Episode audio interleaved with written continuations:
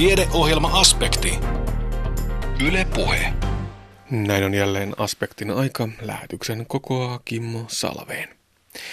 On taas se aika vuodesta, kun koulunsa keväällä päättävät alkavat pohtia kuumeisesti jatkosuunnitelmiaan. Välivuosi on jotain, mihin nuorta ei peruskoulun tai lukion jälkeen välttämättä kovin mielellään usuteta, mutta välivuosi voi olla myös tietoinen valinta. Kotimaisessa hauessa ja kuvassa on ympäristömyrkkynsä, mutta niissä on myös terveysvaikutuksensa. Jos pannaan nämä vaakakuppiin, niin kummalla mahtaa olla enemmän merkitystä. Tätä pohditaan tällä kertaa. Rasvoista puhutaan paljon, mutta miksi, mitä väliä rasvoilla on? Tästä saamme pienen tietopaketin ja teatteri menemme jälleen Aspektin loppupuolella. Lokki on ihmissuuden näytelmä, näin toteaa Kuopion kaupunginteatterin Lokki-näytelmässä nuoren ninan nahkoihin uiva näyttelijä Sari Harju. Hänen mukaansa on aina mielenkiintoista tutkia, mikä on ihminen, millainen ihminen voisi olla ja millaisia hyviä puolia, ei vain huonoja, ihmisestä löytyy.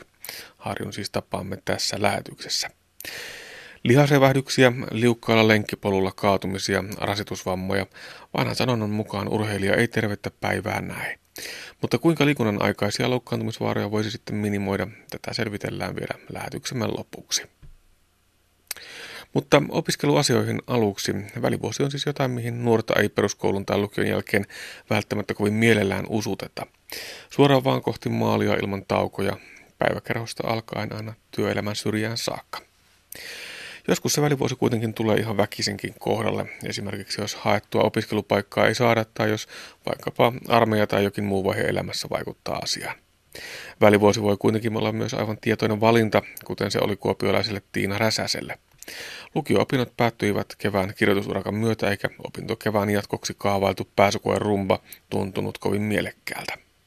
Mä valmistuin viime keväänä tuolta Kuopion klassillista lukiosta ja päätin sen jälkeen pitää sitten välivuoden ja nyt olen työskennellyt tuossa kahvilaravintolassa Salakavalassa sitten tämän syksyn ja sitten kesän siinä olin myös. Ja siinä sivussa sitten opiskelen avoimessa yliopistossa noita oikeustieteen opintoja sitten. Välivuosi, se on semmoinen sana, mihinkä monesti varmasti tartutaan. Mitenkä ihmiset reagoivat siinä vaiheessa, kun ilmaisit heille, että meinasit pitää välivuotta? No silleen kaverit, moni muukin kaveri on pitänyt välivuotta, että ne oli kyllä silleen, että ei mitenkään silleen, ne ei niin kuin reagoinut siihen mitenkään hirmu eri silleen erikoisella tavalla, eikä perhe, siis vanhemmatkin oli silleen, että ihan, että mitenkä itse haluat tehdä. Mutta eli silleen, että kaikki läheiset oli kyllä ihan, että tukivat sitä päätöstä. Niin, välttämättä se ei ole se ää, yleisin päätös, mikä tehdään koulun jälkeen, mm. lukion jälkeen. Ja tota, ilmeisesti ainakin esimerkiksi oppilaanohjaat varoittelee aika, aika tiukkaan sävyyn siitä. Että siihen kyllä törmäsin itsekin, että ootko nyt varma, että haluat pitää välivuodet, haen nyt edes jonnekin, että siihen kyllä törmästä opot oli niin kuin ihan, että kannattaa nyt edes hakea jonnekin, että pidä sitten, jos et pääse. Mutta ja sä hait. Kyllä mä hain ja kävin pääsykokeissa, mutta sitten en mä nyt hirvemmin niihin sitten lukenut. Että se oli sille ihan tietoinen päätös, kun mä halusin pitää välivuoden. Eli äh, olet lähdössä nyt sitten niin kuin jatkossa opiskelemaan oikeustiedettä. Joo. Se oli. Mm, ja kävit vähän niin kuin vilkaisemassa, että millaiset ne pääsykokeet niin, on. Kä- niin, kävin katsomassa ne, että ensi vuonna sitten olisi helpompi, että tietää sen tilanteen ja että vähän minkälainen se on, niin halusin käydä edes katsomassa ne sitten. Se on varmaan aika rankka kevät muutenkin se kevät, kun kirjoitetaan. Joo, on se. Itse saa oli, niin, itsellä oli just se, että kun oli kirjoituksiin halusi panostaa kumminkin täysille ja sitten sen jälkeen olisi pitänyt heti alkaa lukemaan niihin pääsykokeisiin ja vähän niin kuin varmaan päällekkäinkin, niin oli se vähän, että ei, että mieluummin ihan kunnolla sitten ensi keväänä, että kun jaksaa ja on voimia sitten lukea täysillä, niin mieluummin tälleen päin. No saako kysyä, miten ne kirjoitukset sitten meni, minkälaisia tuloksia sieltä syntyi?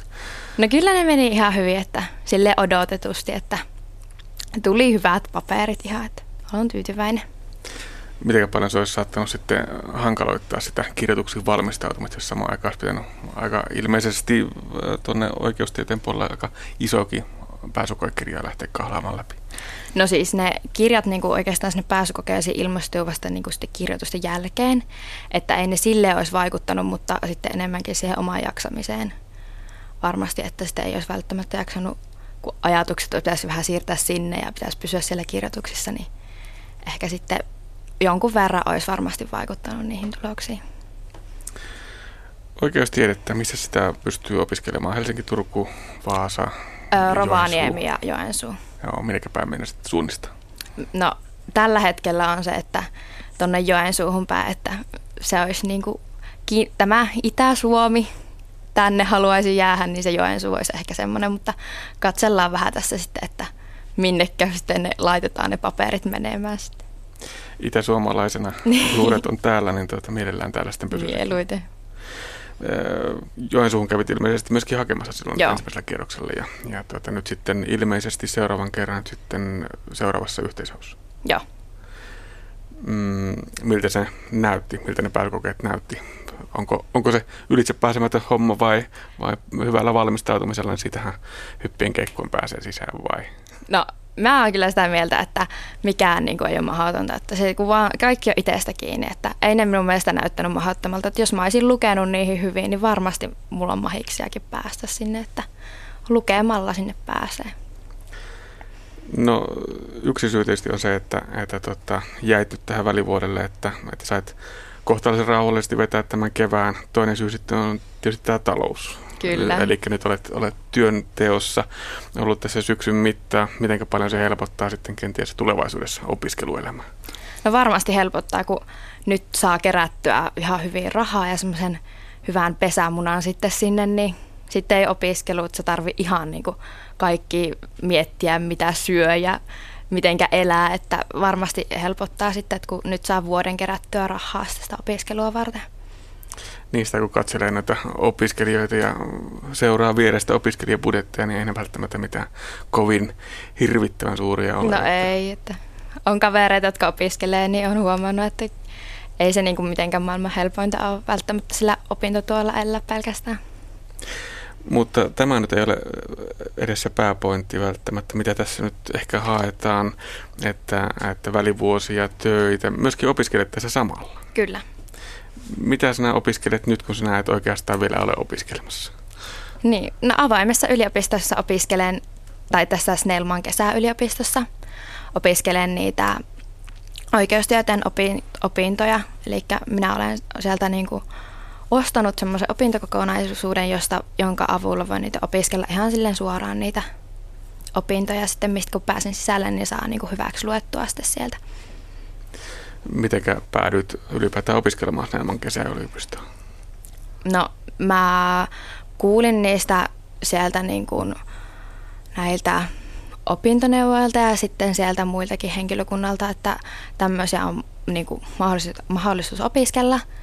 Ja sitten niin kuin, ne oli aluksi, että mitä, en mä edes tiennyt, että sieltä voi, mutta sitten kuulin, että tämmöistä voi. Niin sitten mä kävin just siellä opintoneuvoilla juttelemassa ja katseltiin, että mitä sieltä voi opiskella nyt syksyllä ja keväällä ja sitten mä ajattelin, että mä ilmoittaudun tänne ja ne on kyllä ollut ihan tarpeellisia ja hyödyllisiä.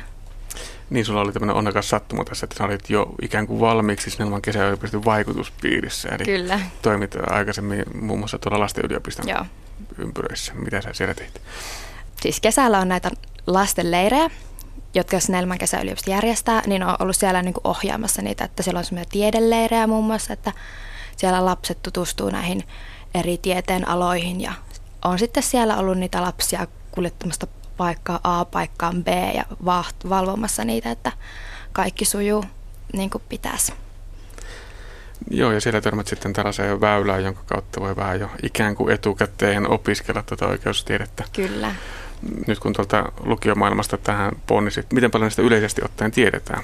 Tiedostetaanko tällaisia vaihtoehtoja? No aika vähän se, että mun kavereistakin niin en mä ole niinku ketään kuullut, että olisi edes niinku opiskellut niinku avoimen tai kesäyliopiston kautta näitä opintoja.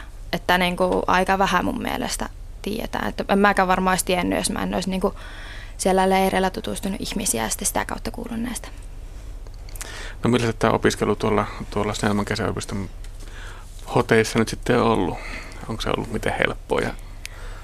No mun mielestä se, se on aika itsenäistä kumminkin, että sulla on itse ne tenttikirjat, jotka sun pitää lukea, mutta sitten tuossa on se hyvä puoli, että ne järjestää niitä luentoja.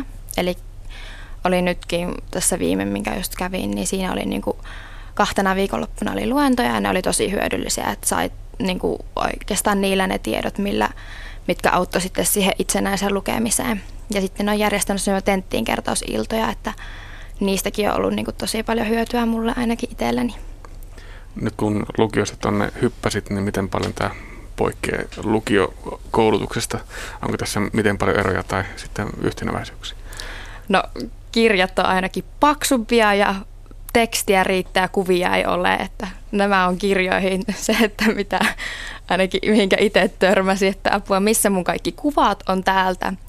Ja sitten varsinkin se, että se on oikeasti itsenäistä, että mun pitää itse päättää se, että nyt mä luen, että kukaan ei ole sieltä niin, kuin niin paljon potkimassa takapäin, että itse pitää päättää se, mitä haluaa ja tehdä, mihinkä haluaa, niin mitä haluaa saavuttaa sitten. Aika omaehtoista pänttäämistä sitten. Joo. Miten paljon sitä ennalta suunnitellaan, että missä tahdissa näitä opintoja käydään, käydään sitten läpi? No siellä opintoneuvon kanssa niin kuin jutellaan, että mitä siellä voi tai niin kuin, mitä kannattaa käydä ja missä ja miten niitä järjestetään, mutta sitten niin kuin tietysti just itsestähän sun kiinni kaikki, että mitä sä sitten loppupeleissä teet ja missä sä sitten, että miten paljon teet ja milloin teet, että kaikki on niin kuin, niin kuin aika itsenäistä. Mutta tuo tuki on varmaan hyvin tärkeässä osassa, eli, eli opintoneuvonta ensinnäkin tietysti siinä, että tiedetään mitä ollaan tekemässä ja missä, missä tahdissa. Mitäs muuta? Vertaistukea, löytyykö sellaista miten paljon? No siis niillä luennoilla oli just niin kuin pysty juttelemaan niiden ihmisten kanssa, niin se oli kyllä tosi silleen mun mielestä hyvä, että vähän sai semmoista, no ootteko te nyt ekaa kertaa vai tokaa kertaa, että vähän tuli semmoista, että mitenkä paljon muutkin on opiskellut ja tällä, että niillä luennoilla, että jos olisi pelkkää sitä itsenäistä lukemista, niin en tiedä, paljon kivempi, että vähän niin kuin edes näkee sitä ihmisiä. Mitenkä helppoa se nyt on, on tällainen opiskelu, kun ei ole semmoista ihan, ihan niin kuin tuota, kiveen hakattua roadmappia, tämmöistä ää, tiekarttaa, niin kuin esimerkiksi lukiossa on? No, ei se mun mielestä ole niin, niin vaikeaa, että se on vaan niin kuin itsestä kiinni. Että mun mielestä mulla on tosi hyvin käynyt, että mä niin kuin opiskelen tässä, käyn töissä ja sitten niin kuin Illo, iltana vähän luen ja sitten viikonloppuna vähän luen ja tällä, että mulle se on käynyt niin kuin tosi hyvin, että kun mä oon kumminkin semmoinen ihminen, että jos mä jotain haluan, niin mä myös teen se, että ei tää mulle ole tuottanut niin kuin ongelmia. Mehän tavattiin tuossa jo yhden kerran aikaisemmin ennen Joo. tätä haastattelua ja, ja tota siinä vaiheessa mietittiin sitä, että ensimmäinen tentti on tässä piakkoin tulossa. Sä oot kaavaillut tähän syksylle kaksitoista opintopistettä, että sä suorittasit ja, ja eka tenttiä todella odotettiin. Nyt se on takana. Joo. Mitenkin se tentti meni? No vielä ei ole mitään tuloksia tullut, mutta se tuntui ihan, että ei se nyt mitenkään kaikkiin kysymyksiin sai vastattua ja itsestäni ihan oikeat ja hyvät vastaukset, niin varmaan se ihan hyvin meni, että semmoinen fiilis ainakin tällä hetkellä on. Katsotaan sitten, kun ne tulee ne tulokset, että mitenkä se sitten meni. Mutta tavallaan ainakin uskoa siihen, että ihan oikealla ja järkevällä tiellä. No toivottavasti on. Ainakin läpi meni. Että. No miten se kaksitoista opintopistettä oli tavoitteena edelleen? Sama mm. tavoite? Kyllä se menee nyt. Että. Seuraava tentti on tuossa joulukuussa. Että se on sitten se seuraava, minkä suoritan tässä. Ja keväällä sitten, sitten jatketaan. Keväällä tulee sitten jossakin vaiheessa myöskin se pääsykoe. Paljonko, paljonko ennen sitä ennättää, ennättää opiskelemaan? Öö, nyt en osaa yhtään siihen sanoa, että katsellaan, että miten noita järjestyy noita opintoja, mitä kaikkea siellä voi ottaa, niin kuin mitä mä voin sitten opiskella silloin keväällä.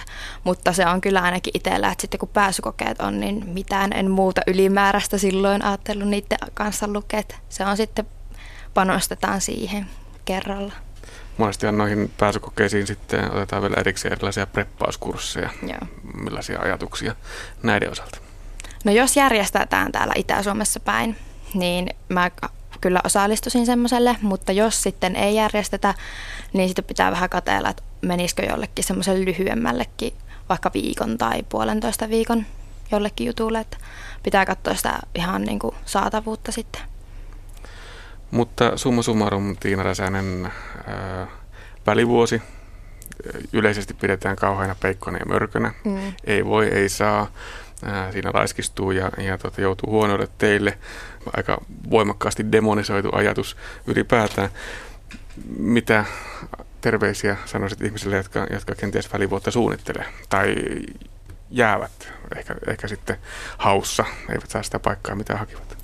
Niin, että ei se välivuosi oikeasti maailmaa kaada. Et mun mielestä se antaa vaan lisää voimaa, sitten, jos haluaa saavuttaa sen seuraavana vuonna sitten, minkä haluaakaan. Että välivuosi on oikeastaan ihan hyvä juttu. On aikaa ajatella sitä, mitä haluat sitten tehdä isona ja seuraavat kymmenen vuotta, kaksikymmentä vuotta, niin se on ihan tosi hyvä vaihtoehto.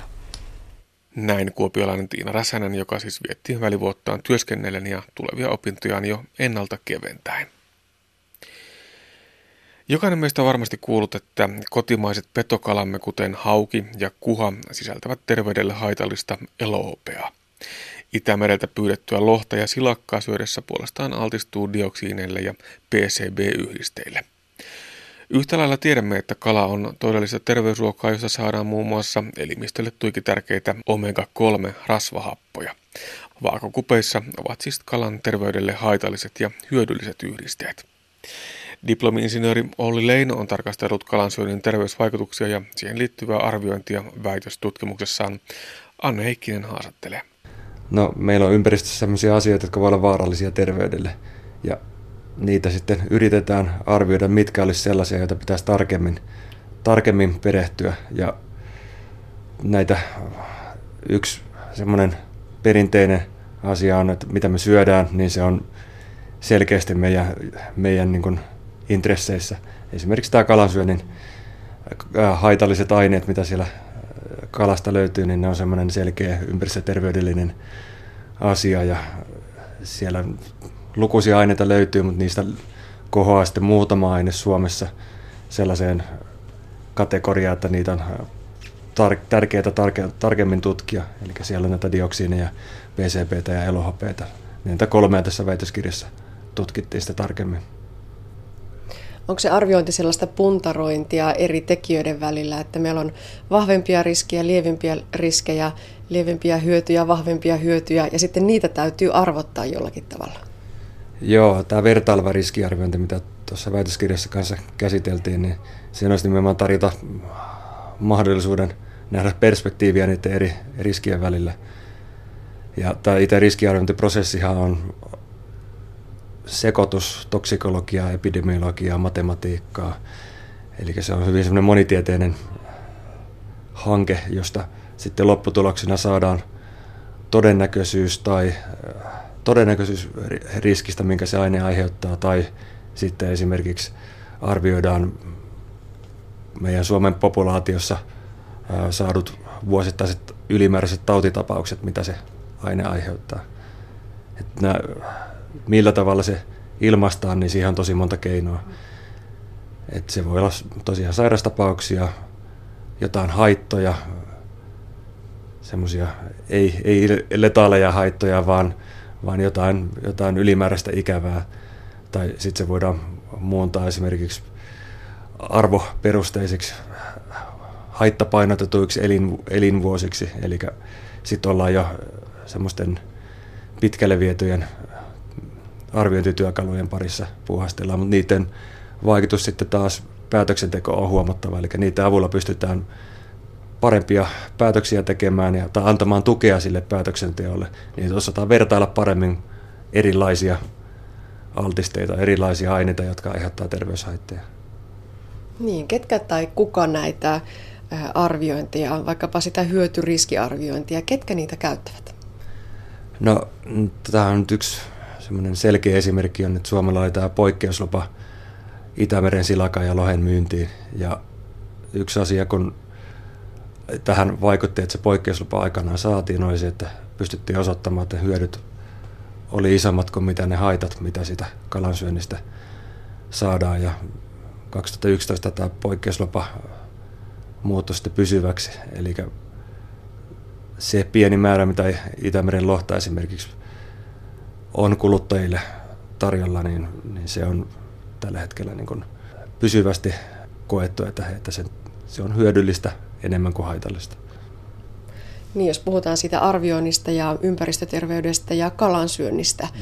niin onko ne semmoinen hyvä yhtälö, että kalansyönti ja sen terveysvaikutukset on aika hyvä esimerkki siitä, että miten niitä riskejä verrattuna hyötyihin arvioidaan? En tiedä muuta näin hyvää selkeää esimerkkiä.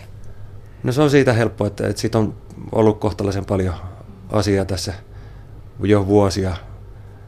Ja tosiaan julkaisuja on, on, on tie, tieteellisiä julkaisuja on, on aika paljon, mutta Suomen mittakaavassa tuollaista kvantitatiivista ää, hyötyriskianalyysiä, niin niitä nyt ei niin paljon tehty. Eli ihan suomalaisen kalansyönnillä, suomalaisilla kalansyöntimäärillä ja suomalaisen kalanpitoisuuksilla. Et on olemassa pikkusen eri lähtökohdista olevia tutkimuksia, jotka on tutkinut sitten niitä ter- terveysvaikutuksia, jotka ilmenee jo väestössä. Oli tämmöinen suuri kalastajatutkimus, jonka löydös oli sitten se, että kalastajat on keskimäärin terveempiä kuin mitä tavallinen kansa. Eli siitä osattiin vetää vähän johtopäätöstä, että ne, jotka syö paljon kalaa, niin näyttää siltä, että ne on taas ollut, ollut terveempiä kuin, kuin muut ihmiset. No mitä meitä ylipäätään olet, jos puhutaan siitä kalansyönnistä, niin onko meitä peloteltu turhaan vai riittävästi vai sopivasti siitä, että kalassa on, on vaikkapa niitä ympäristömyrkkyjä? Joo, tää, mulla tämä menee helposti sellainen mielenkiintoiseksi filosofiseksi kysymykseksi, eli, eli, eli pitääkö ihmisten tietää kaikki vaarat, mitä, mitä mahdollisissa, mahdollisissa aineissa, mihin, mille ne altistuu, on, vai että ne saisi itse valita sen, että mitä, mitä ne syö ja mille ne altistuu, vai onko sitten tärkeämpää se, että jos tiedetään, asiantuntijat tietää, että, että joku aine on enemmän terveellistä kuin haitallista, että olisi parempi vähän vaieta niistä riskeistä. Eli tämä on mun mielestä eettinen kysymys, johon ei ole välttämättä ihan oikeaa vastausta. Mutta tässä on semmoisia voimakkaita tekijöitä, jotka vaikuttaa siihen ihmisten valintoihin, että ihmiset kokee riskin, terveysriskin, jonkun vaaran todella voimakkaana. Eli se hyötyjen markkinointi on paljon vaikeampaa kuin riskien markkinointi. Joo, tämä on totta. Tartumme varmasti paljon helpommin niihin huonoihin uutisiin, että, että kammottavaa vaarallista kuin siihen, että hyvää ja terveellistä. Kyllä, just näin. Ja tämä on yksi osa-alue, mikä tuossa väitöskirjatyössä oli, on niin sanottu riskin kokeminen. Eli mitkä asiat vahvistaa sitä riskin kokemisen tunnetta ihmisellä. Ja tämä sitten liittyy siihen riskiviestintään, eli millä tavalla meidän pitää riskeistä tiedottaa, jotta me saataisiin mahdollisimman hyvä kansanterveydellinen vaste sille meidän, meidän viestille. Ja sitten tosiaan palataan taas siihen filosofiseen ongelmaan, että, että onko tarkoitus tuottaa mahdollisimman hyvää mahdollisimman monelle vai tietoa, josta jokainen saa itse valikoida sen, että miten hän käyttäytyy. Olli Leino, täällä omassa väitöstutkimuksessakin on tätä filosofista pohdintaa. Toteat, että kalansyönti on terveellistä valtaosalle suomalaisista, mutta väitöskirjatutkimus näyttää, että vastaus tähän kysymykseen on monitahoinen ja arviointikohtainen. Eli suoraan ei sanota myöskään sitä, että terveellistä on siitä vaan. Joo, tietysti jos ajattelee, että, että, että tämä yleisesti väestöllä tämä terveysriski, äh, korjaan, terveyshyöty voittaa sen riskin, niin on aika helposti voi sanoa, että kannattaa syödä kalaa. Siellä on semmoisia pieniä osaryhmiä, joille tiettyjen kalalajien välttäminen on ihan hyvä ohjeistus. Eli puhutaan näistä raskaana olevista naisista, niin tämmöistä isokokoista petokalan, isokokoisen petokalan syöminen on ihan, sen välttäminen on ihan hyvä ajatus. Mutta sitten päästään tästä siihen ongelmaan, että kun viestitään, että jonkun kalalajin syöminen on jollekin ryhmälle ehkä haitallista, niin ollaan tutkimuksissa havaittu, että kaikki ihmiset välttää sitä kalalajin syömistä jatkossa, joka taas sitten laskee sitä kalansyöntiä, joka taas sitten laskee niitä terveyshyötyjä, mitä väestölle muuten olisi ollut. Ja se tosiaan ei vaan sen kalalajin syöntimäärät laske, vaan kokonais, kokonaisuudessaan kalalajien käyttö vähenee. Ja sen takia tämä on aika, aika tämmöinen haasteellinen viestittävä asia. Eli sitä ei voi sanoa äänen, että hauki ja kuha ovat niitä suurikokoisista petokaloista niitä välteltäviä. Jos me tiedämme, että ne ovat välteltäviä pikkulapsilla ja raskana olevilla, niin, niin viesti tosiaan kohdistuu pelkästään heihin. Joo, mutta niin kuin mä sanoin, että tämä on haasteellinen viestintätehtävä. Riippuen siitä, mit, mitä ajatellaan, onko meillä kansanterveystavoitteena vai onko meillä yksilöiden suojaaminen, pienemmän määrän ihmisiä, terveyden turvaaminen. Sen verran voin vielä valaista sitä, että nämä riskit, mitä raskaana olevien naisille tai lähinnä siis heidän lapsillensa syntyy, niin ne on kuitenkin hyvin pieniä. Tuossa väitöskirjatutkimuksessa analysoitiin näitä keskushermoston kehityksen mahdollisia haittavaikutuksia ja ne summattiin sellaiseen yhte- yhteismuuttujaan, älykkyysosamäärä, joka kuvaa pieniä hermostollisia muutoksia muun muassa motoriikan ja muistin ja kognitiivisten kykyjen osalta, niin me puhutaan reilusti alle yhden älykkyysosamääräpisteen mahdollisista muutoksista pahimmissakin tapauksissa. Ja ne on niin pieniä, että niitä on tavallaan yksilötasolla käytännössä mahdoton havaita millään mittauksilla. Ravitsemustutkijoilta kysytään aina niitä turvallisia rajoja, vaikkapa mm. minkä verran sitä haukea tai kuhaa uskaltaa nyt syödä. Voiko, voiko sitä kysyä sinulta? Voi, ja mä vastaan ihan sillain nojaten Eviran kalansyöntisuosituksiin, eli kalaa yleisesti kaksi kertaa viikossa vähintään. Siinä on vielä tämä, tämä mahdollisuus siihen, että kyllä sitä enemmänkin voi syödä, ja, ja sitten niitä isoja petokaloja ei suositella raskana oleville näistä edellä mainituista syistä, ja muulle kansalle, jos ihan väärin, en ihan väärin muista, niin oliko, oliko kerran kuussa, pari kertaa kuussa. Ja siinä on vielä se, että jos sitä sattuu nyt tulemaan vaikka kesällä, kun mökillä kalastetaan verkolla ja katiskalla ja sitä haukea tulee suunnilleen joka toinen päivä, ja silloin tulee syötyä se parikin kertaa viikossa sitä haukea, niin se tasoittuu sillä, että sitten talvella ei syödä sitä haukea. Eli tämä on esimerkiksi elohapea, mistä tässä just nyt puhutaan, niin se on, poistuu elimistöstä kuitenkin suhteellisen nopeasti verrattuna sitten dioksiineihin. Et, et se on koko vuoden, vuodelle jaettuna se altistuminen, niin siinä vaiheessa se kesän pieni piikki siellä, niin se ei, ei ole niin terveysongelma siinä.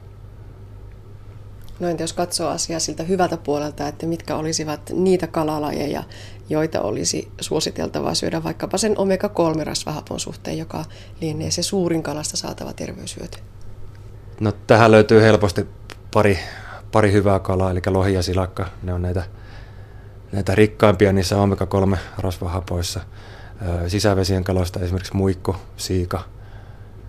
Ne on näitä tämmöisiä tunnettuja muutenkin maukkaita kaloja, joka voi johtua siitä, että, että ne on mukavan, mukavan rasvaisen makuisia. Ja, ja näin, näin ollen ne on, ne on aika suosittuja kaloja. Meillä myös ihan syöntilistan kärjessä ollut lohi varsinkin.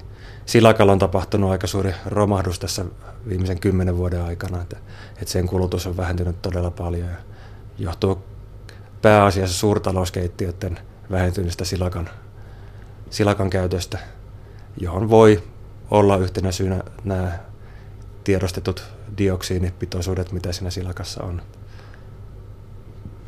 Ja sitten ne pahikset, eli dioksiini, elohopea, mihin suuntaan niiden suhteen on menty? Muistan jonkun uutisen, että pitoisuudet ovat onneksi vähenemään päin. Joo. Dioksiini, P C B, mitkä on tämä Itämeren tyypillinen ongelma, niin niiden pitoisuudet on ollut laskussa. Niillä on semmoinen ongelma tai haaste, että, että niillä on todella pitkä puolintumisaika, eli ne pysyy pitkään samanlaisessa muodossa. Eli niiden poistuminen elimistöstä, niin ihmisestä kuin kalaelimistöstä, on hidasta. Ja nyt se lasku, mikä tässä on ollut jo käynnissä parikymmentä vuotta, niin se pikkusen on tasaantunut ja se hitaammin ja hitaammin putoaa se pitoisuus, mutta on tosiaan alaspäin ollaan oltu menossa. Elohopea taas sitten on semmoinen paikallinen asia, että jos on esimerkiksi vasta perustettuja tekojärviä, niin elohopea-pitoisuudet siellä on, on yleensä korkeampia johtuen siitä veden biologiasta ja näistä veden maaperän olosuhteista. Tyypillisesti happamissa vesissä on enemmän sitä, sitä elohopeata liuenneena ja sitä kautta siihen veden kiertokulkuun päätyneenä. Tämä väitöksesi, Olli Leino, on herättänyt kosolti huomiota mediassa ja, ja siitä on keskusteltu myöskin ihan työpaikkojen kahvipöydissä ja kalansyönnin puolesta ja vastaan. Olet seurannut sitä keskustelua, niin mitä mieltä olet? Ovatko ne oikeat asiat olleet tällä kertaa mediassa esillä? No tietysti en voi kaikista keskustelusta ottaa kantaa, mutta tyypillisesti ne riskit on tietysti se, mistä ihmiset on kiinnostuneita. Se on meidän sisäinen mekanismi aivoissa on, on virittynyt siihen, että me halutaan enemmän olla huolissamme kuin huolettomina, joka on ihan elossa säilymisen kannalta ihan fiksua. Mutta tosiaan sit siinä tulee näitä voimakkaita harhoja siitä, että, että, että meillä on ne pelot, jotka ohjaa meidän käyttäytymistä sit näiden riskien suhteen. Ja väitöskirjatyöstä tuli myös analysoitua sitä, että, että tämä riskien kokemisen harhat helposti vie ne kuluttajien tottumukset sinne, sinne riskiä välttävään suuntaan. Mutta se on jokaisen tietysti yksilön päätettävissä, että mitä, mitä syö. Mutta tosiaan, jos ihmiset tiedostaisi sitä, että heillä on käyttäytyminen on sisäänrakennettuna niin, että, että se riskien välttäminen on, on pääosassa. Et sen suhteen voi yrittää vähän peilata sitä omaa käyttäytymistäkin. No, luuletko, että meillä nähtäisiin kansanterveydestä johonkin suuntaan etenemistä, jos sitä kalansyöntiä lisättäisiin ja saataisiin sinne suositusten tasolle? Kyllä, sitä on osoitettu, että, että nyt tämä yksi pilkku yksi kertaa viikossa keskimääräinen kalansyönti, mitä ihmisillä on, että jos se nousisi, niin me saataisiin siitä terveyshyötyjä, jotka pääasiassa ilmenisivät sitten vanhemman väestön sydän- ja verisuonisairausten välttämisenä. Eli se on kuitenkin vanhuusajan vakavimpia sairauksia, jotka tappaa tai vammauttaa, ja niitä pystytään välttämään tällä omega kolme -rasvahappojen hyötyvaikutuksilla. Eli tässä taas päästään siihen, että kalansyönti ei ole, ei ole kaiken ikäisille ihan sama asia. Että, että vanhemmille ihmisille sillä on ne sellaiset suuret elämään vaikuttavat hyödyt saatavilla. Ja sitten taas lapset tarvitsevat siinä tietyssä vaiheessa runsaasti sitä omega kolme. Kyllä, nimenomaan sitten, että, että meillä se keskushermosto kehittyy normaalisti ja, tai optimaalisesti. Että jos haluaa optimoida sitä kalan, kalan syöntiä lapsena, niin silloin välttelee niitä, niitä suuria petokaloja ja, ja sen sijaan keskittyy tämmöisiin rasvasiin kaloihin, mistä saa niitä omega kolme -rasvahappoja. Ja jos haluaa vielä pelata varman päälle niin, että, että välttää, välttää ettei niitä dioksineja ja, ja P C B-täkään altistusta saisi niistä kaloista, niin sitten tosiaan löytyy, löytyy kaloja, jotka, jotka on, on sitten esimerkiksi kasvatettu kala, siinä on huomattavasti vähemmän vähemmän näitä dioksiineja. Toki sitten voidaan kysyä se, että mikä intressi on, on silloin, silloin tärkeintä, koska se taas kasvatetun kalan ekologiset ongelmat on paljon suuremmat kuin vapaan kalan. Että, että kyllä tässä, niin kun, jos lähtee miettimään niitä omia henkilökohtaisia ratkaisuja, niin kyllä me päästään aika, aika helposti semmoisiin kysymyksiin, että mikä on oikeasti arvokasta itselle.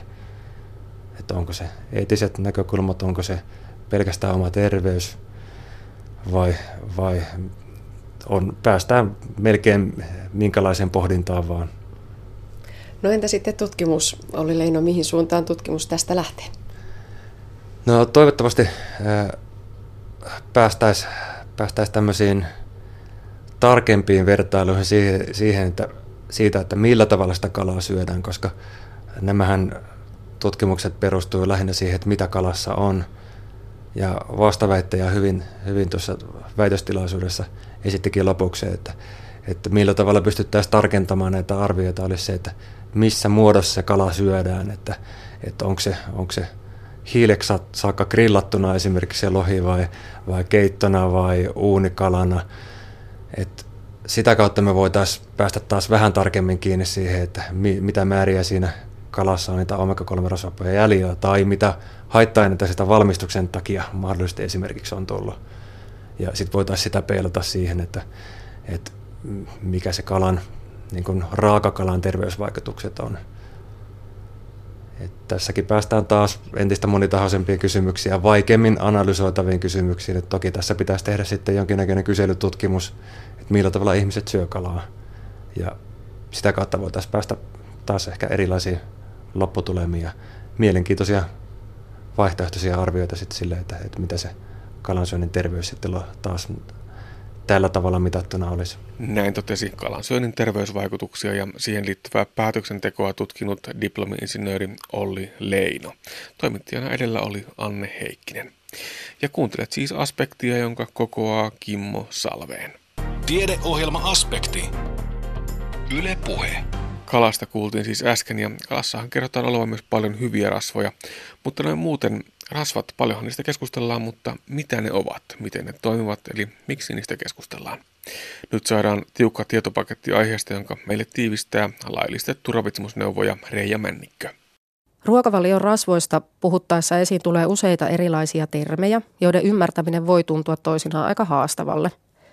Esimerkiksi rasia margariineissa niin ravintosisältötaulukossa voidaan ilmoittaa kokonaisrasvan lisäksi määrät viidelle eri rasvan osa-alueelle.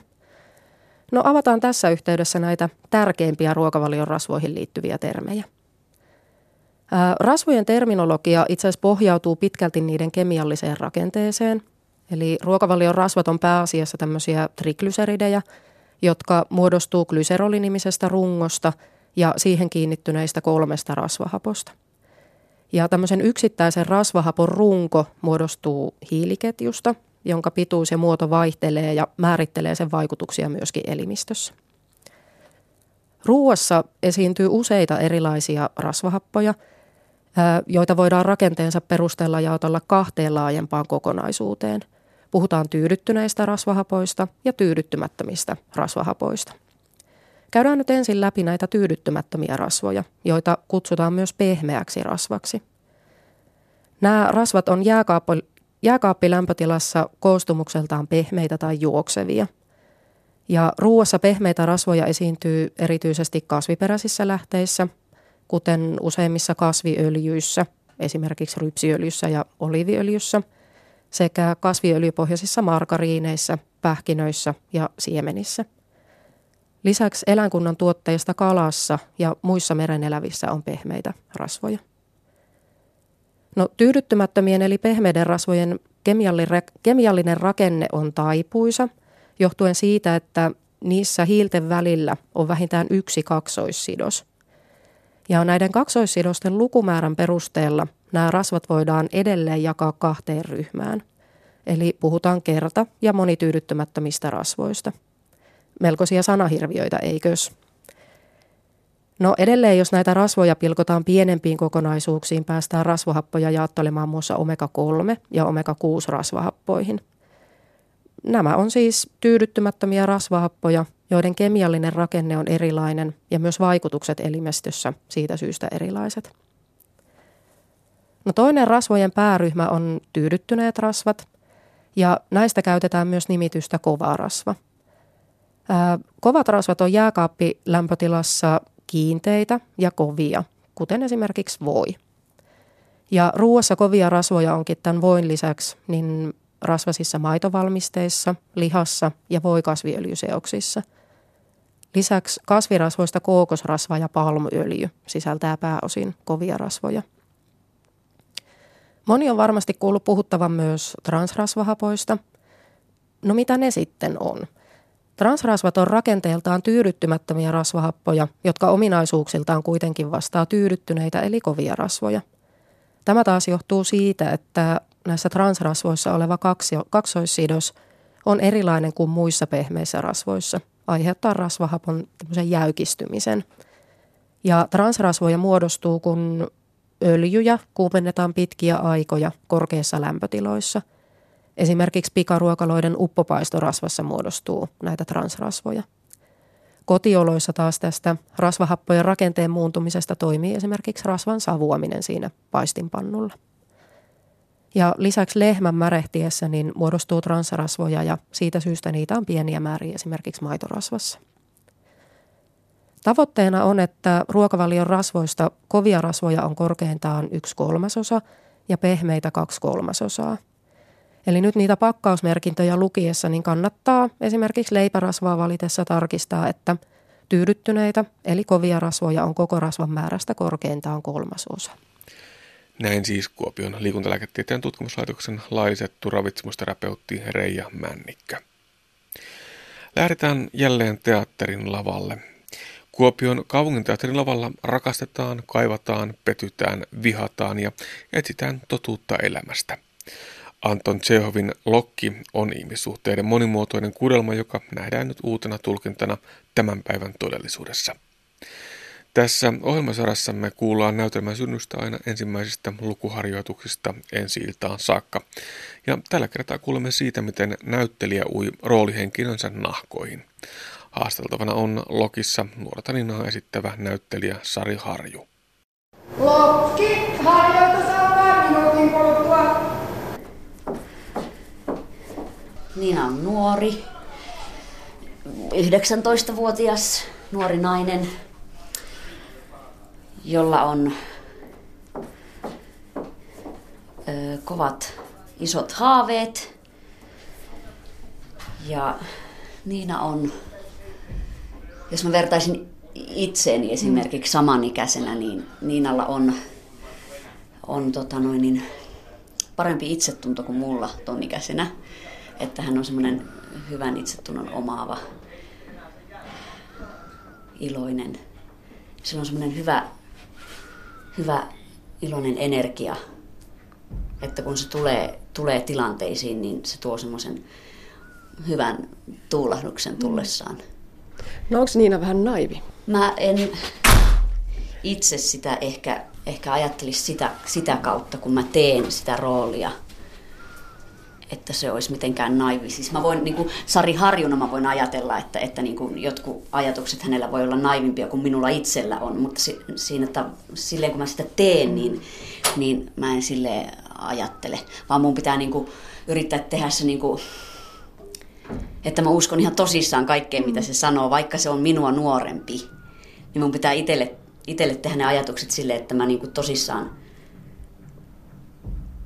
olen sitä mieltä, mitä se Niina sanoo.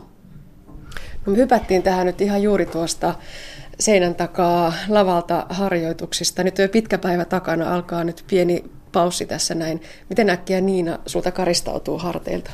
Ää, se riippuu, missä vaiheessa harjoituksia ollaan menossa. Että mitä epävarmempi itse on tai joku asia jää ratkaisematta ää, harjoituksissa, niin, niin sit sitä vaikeampi sitä on karistaa pois, koska sen haluaisi niinku ratkaista, jos on jäänyt joku, kun kello tulee kaksi, niin silloin ne harjoitukset loppuu, ja sitten jos joku jää kesken, niin totta kai se vähän enemmän saattaa jäädä sitten mietityttämään, ja kyllähän niitä miettii kotona totta kai paljonkin. Mm. No mikä sulla on se oma keino päästä sen hahmon nahkoihin?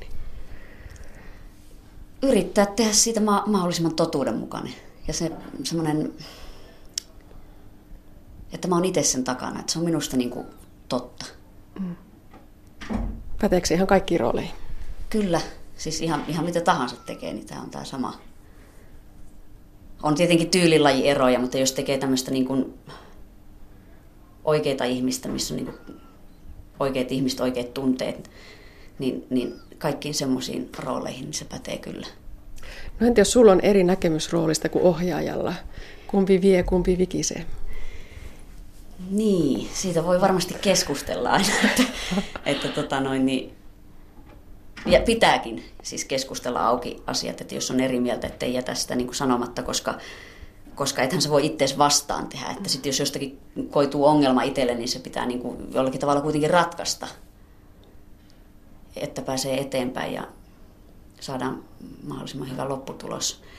Ää, tässä vaiheessa, missä vaiheessa nyt niin kuin on harjoitukset, että kun on kaksi viikkoa ennen, ennen ensi iltaa, niin tuota, nyt, nyt alkaa olla semmoinen vaihe, että nyt pitää jotenkin itselle yrittää ottaa tämä, tämä ettei voi enää niin kuin jotenkin olla, olla epävarma niin kuin valinnoissa, että, että menenkö mä tonne suuntaan tai tonne suuntaan, vaan pitää jotenkin rohkeammin tehdä itse, itse valinta, että, että okei, mä päätän, että tämä nyt menee tässä kohtauksessa tähän suuntaan, ja näin, näin se on. Niin kuin.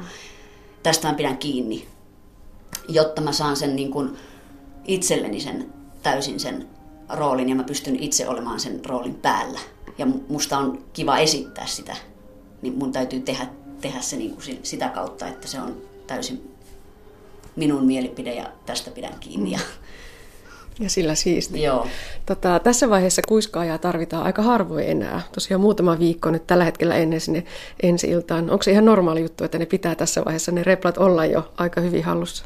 Joo, kyllä tässä vaiheessa jo, koska sitten tässä vaiheessa ei enää keskitytä siihen, että mitä mä sanon. Että tässä vaiheessa pitää olla jo ajatuskin aika pitkällä, että, että miten se ajatuskulku sillä menee sillä roolihenkilöllä. Ja... No, onko sulla tähän mitään kikkakolmosia, että miten ne tekstit uppoaa päähän vai, vai tota, tuleeko ne luonnostaan, kun se liittyy siihen tilanteeseen ja tekemiseen, niin ne repat liittyy niin tiiviisti siihen muuhun hommaan? Joo, ne liittyy siihen tekemiseen, ne tulee sitä kautta ja ennen kaikkea sitä kautta, että mä ajattelen sen, sen tapahtuman, tai mitä siinä näyttämällä tapahtuu. Sen ajatuksen kautta tulee se, että ne tekstit niin kuin jää päähän mm-hmm. ja ne muistaa. Isä ja hänen vaimonsa eivät laske minua tänne. Sanovat, että täällä on boheemia. Pelkäävät, että otan ja rupean näyttelijäksi. Ja minua vetää tänne järven rantaan kuin lokkia. Minun elämäni ei mahdu muuta kuin sinä. Me olemme kahden. Tuolla on joku. Ei ketään.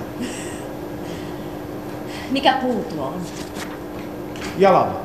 Miksi se on niin tumma? No, on ilta. Kaikki tummia. No, täällä kun on nyt hengaillut tätä näytelmää harjoituksia läpi sieltä ihan alusta lähtien tänne saakka, niin välillä on ollut vähän semmoinen olo, että mitähän tässä tehdään, koska ei edetä välttämättä kronologisesti, vaan mennään kohtaus kerrallaan ja taas palataan ja, ja sitten odotellaan ja jauhetaan ja keskustellaan. Onko näyttelijällä koskaan tylsää? Öö, on. Näyttelijä joskus turhautuu. Että kyllä semmoista tapahtuu.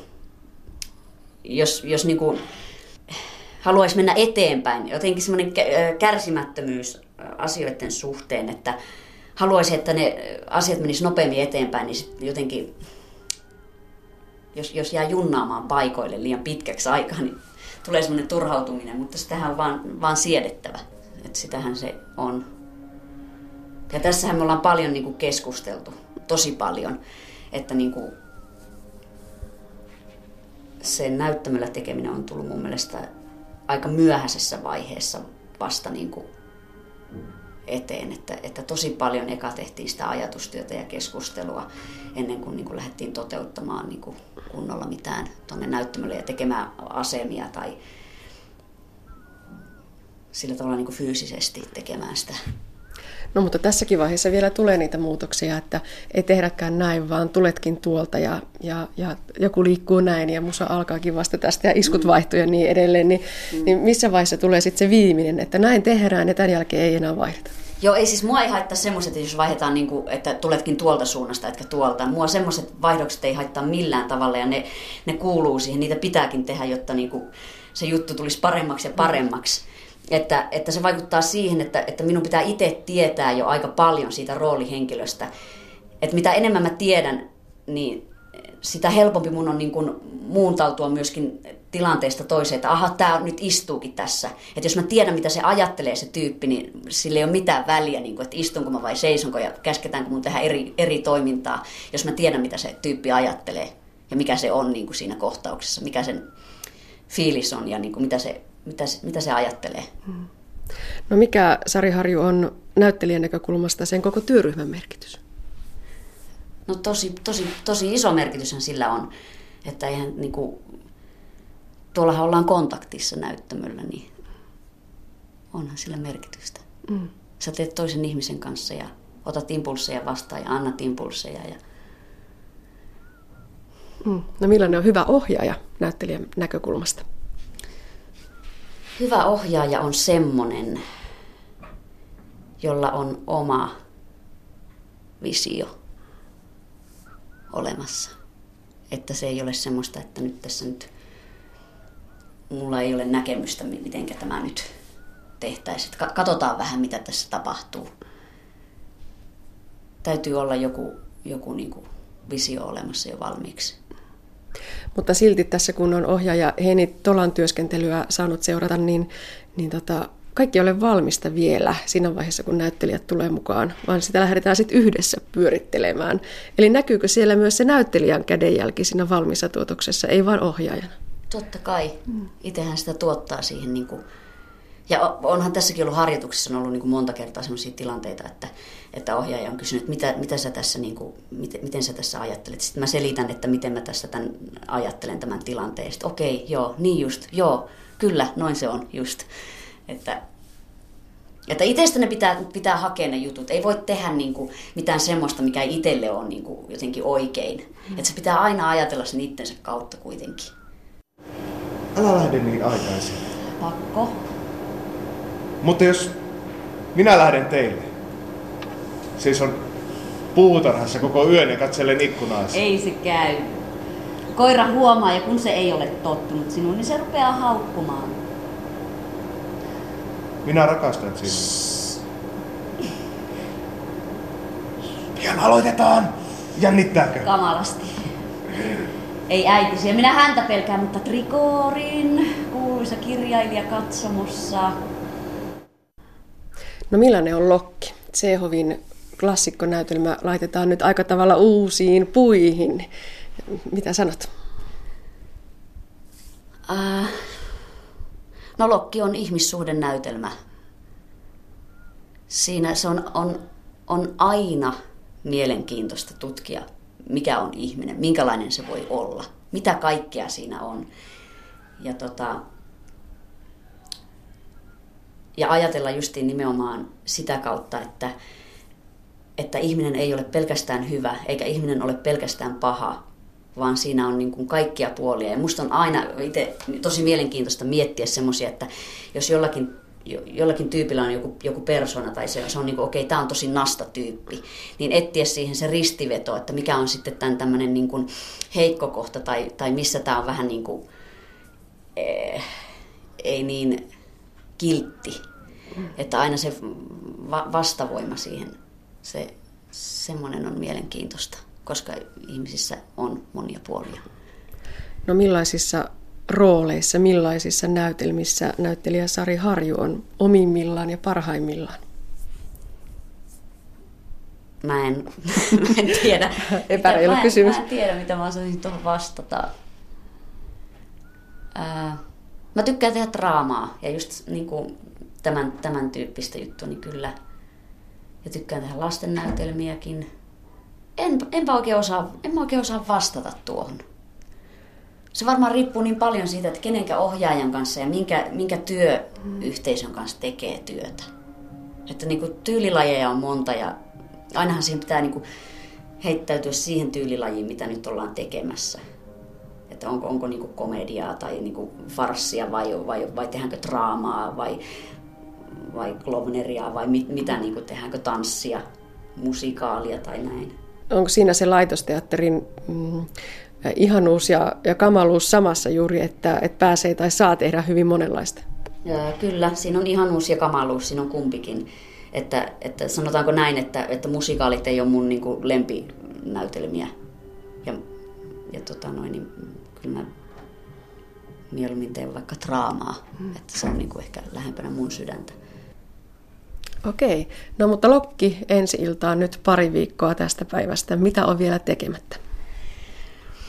Mm, nyt on tekemättä läpimenoja, läpimenoja, läpimenoja, jotta saa sen tehtyä sen koko kaaren siihen henkilöön, mitä on esittämässä. Mm.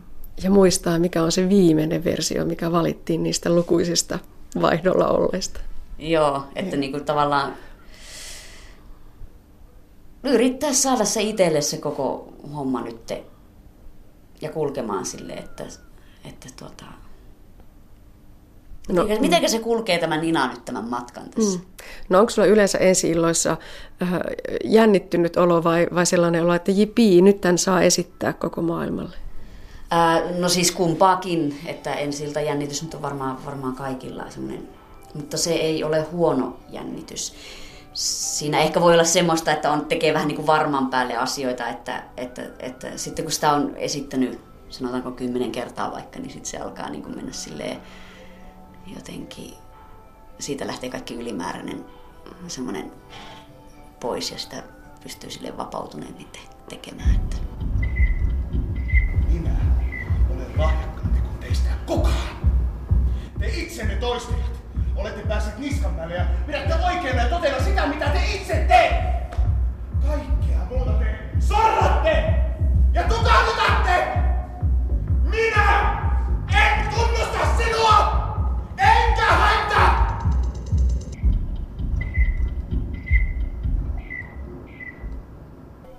Miten Sari Harjusta tuli näyttelijä?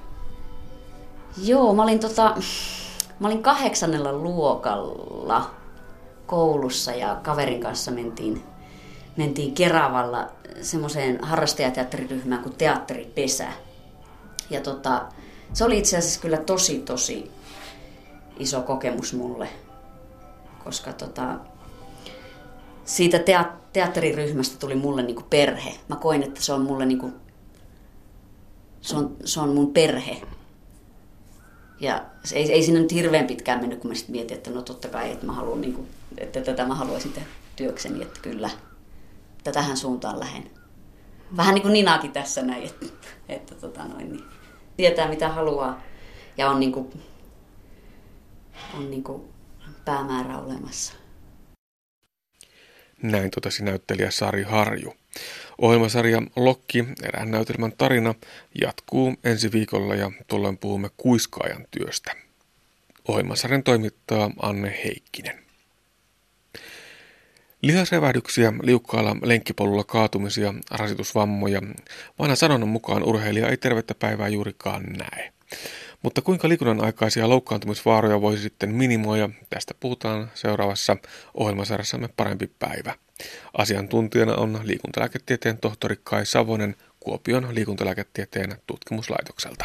Kun halutaan ennaltaehkäistä tämmöisiä äkillisesti syntyviä akuutteja liikuntaan liittyviä vammoja, niin kyllä se riittävä verryttely erityisesti ennen tämmöisiä rasittavia ponnisteluja niin on, on tosi tärkeää.